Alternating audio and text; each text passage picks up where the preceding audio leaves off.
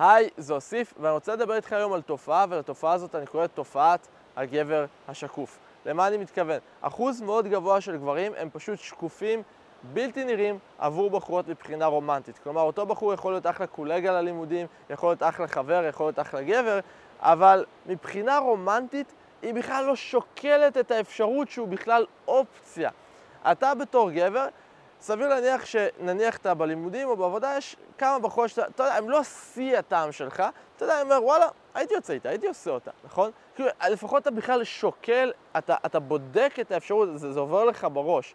עבורה, זה פשוט כאילו אותו בחור הוא בלתי נראה, הוא לא קיים, הוא לא אופציה, אוקיי? אצלה זה קצת יותר שחור או לבן מאשר אצלך, אוקיי? ואני זוכר שכשאני הייתי בצבא וכשהייתי בלימודים, אז תמיד היה אחוז קטן של גברים שראית שהבחורות פשוט מתייחסות אליהם שונה. כשהן מדברות אליהם, הצורה שבכלל פונה אליהם היא שונה. היחס, ההסתכלות היא לגמרי שונה. אתה רואה שהם אופציה, כן?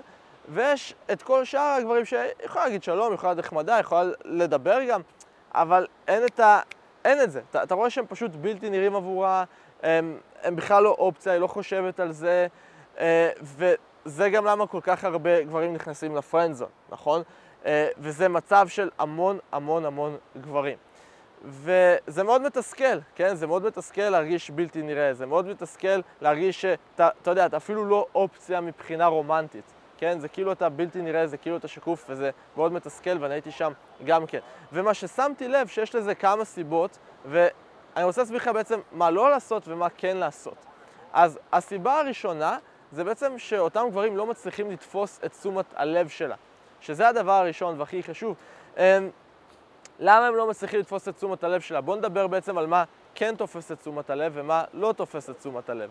אז דבר ראשון, שאותו גבר שתופס את תשומת הלב, הוא הולך באותו מקום וזה נראה כאילו המקום הזה שייך לו. אתה יודע למה אני מתכוון? לפעמים אתה הולך במקום מסוים, לפעמים אתה הולך במכון כושר, לפעמים אתה הולך בכל מיני, לבר או למסיבה, ואתה מרגיש כאילו הבחור הוא המנהל של המקום, כאילו המקום הזה שייך לו.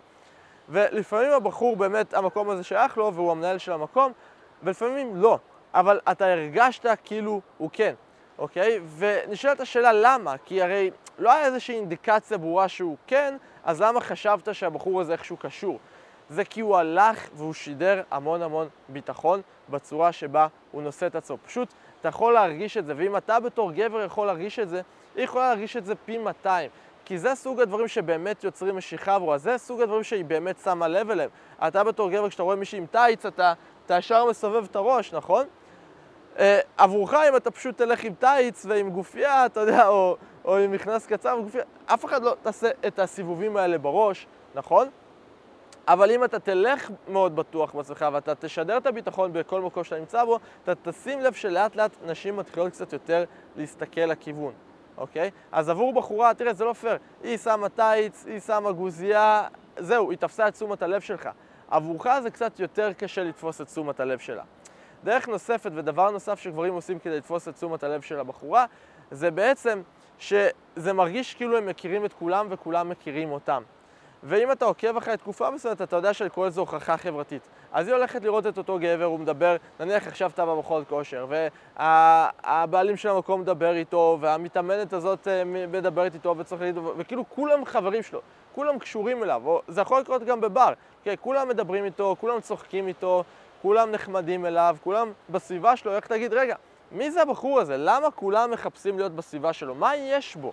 מה קורה שם מתחת לפני השטח? זה בטוח לא סתם, כי אם הוא היה סתם לוזר, אז כנראה אנשים לא היו כל כך שמחים להיות בסביבה שלו, נכון? אני רוצה לבדוק מה קורה שם, אוקיי? ולעד לאט אתה רואה שבחורות מתחילות, אתה יודע, להתכוונן אליך. וזאת טעות של הרבה גברים, הם באים בגישה של ציידים למועדונים או לברים או לכל מקום אחר שהולכים אליו כדי להכיר בחורות.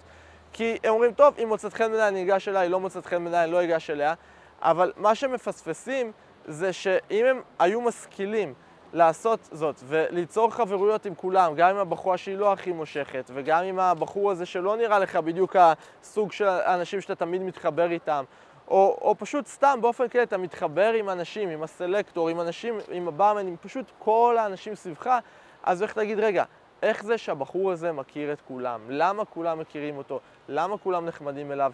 מה יש בו? אוקיי? אז לכן אני ממליץ לצאת מהראש הזה של הצייד ולהיכנס לראש הזה של הבן אדם שחבר של כולם.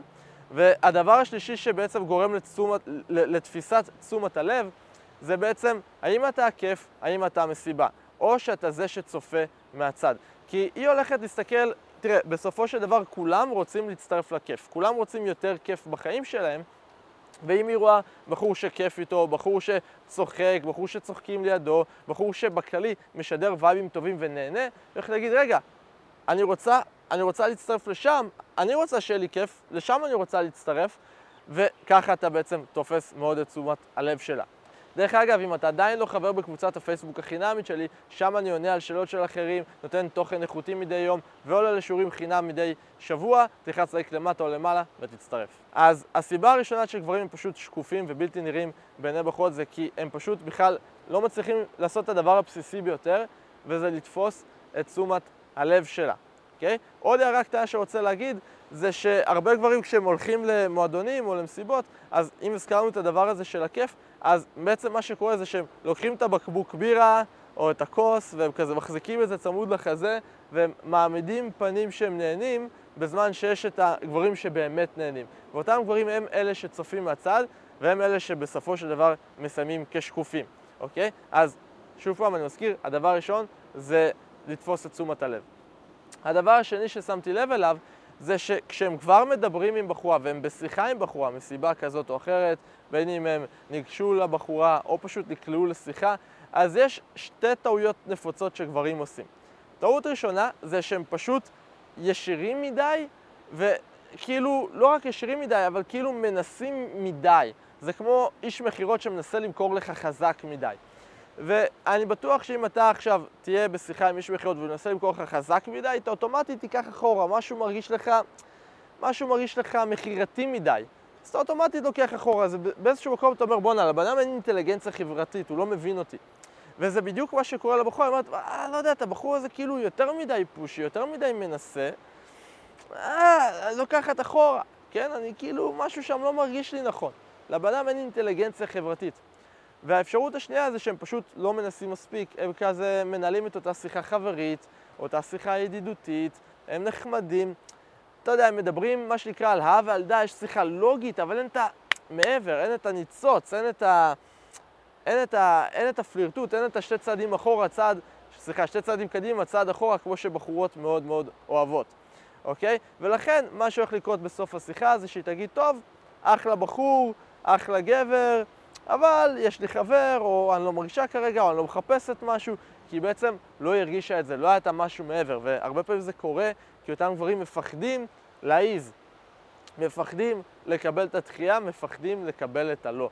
וזה מוביל אותי לדבר האחרון שאני שמתי לב אליו, הם לא הולכים על זה עד הסוף. למה אני מתכוון? אז בין אם הם בדייט אז הם לא הולכים על הנשיקה, בין אם זה כשהם כבר בשיחה עם בחורה, יכול להיות שיש אחלה שיחה, אבל הם לא מציעים את הטלפון, אוקיי? או שכשהם מדברים בחורה הם לא מציעים את להמשיך למקום נוסף, הם פשוט לא לוקחים את זה עד הסוף, אוקיי? והם לא באים עם ההצעה גם עד הסוף.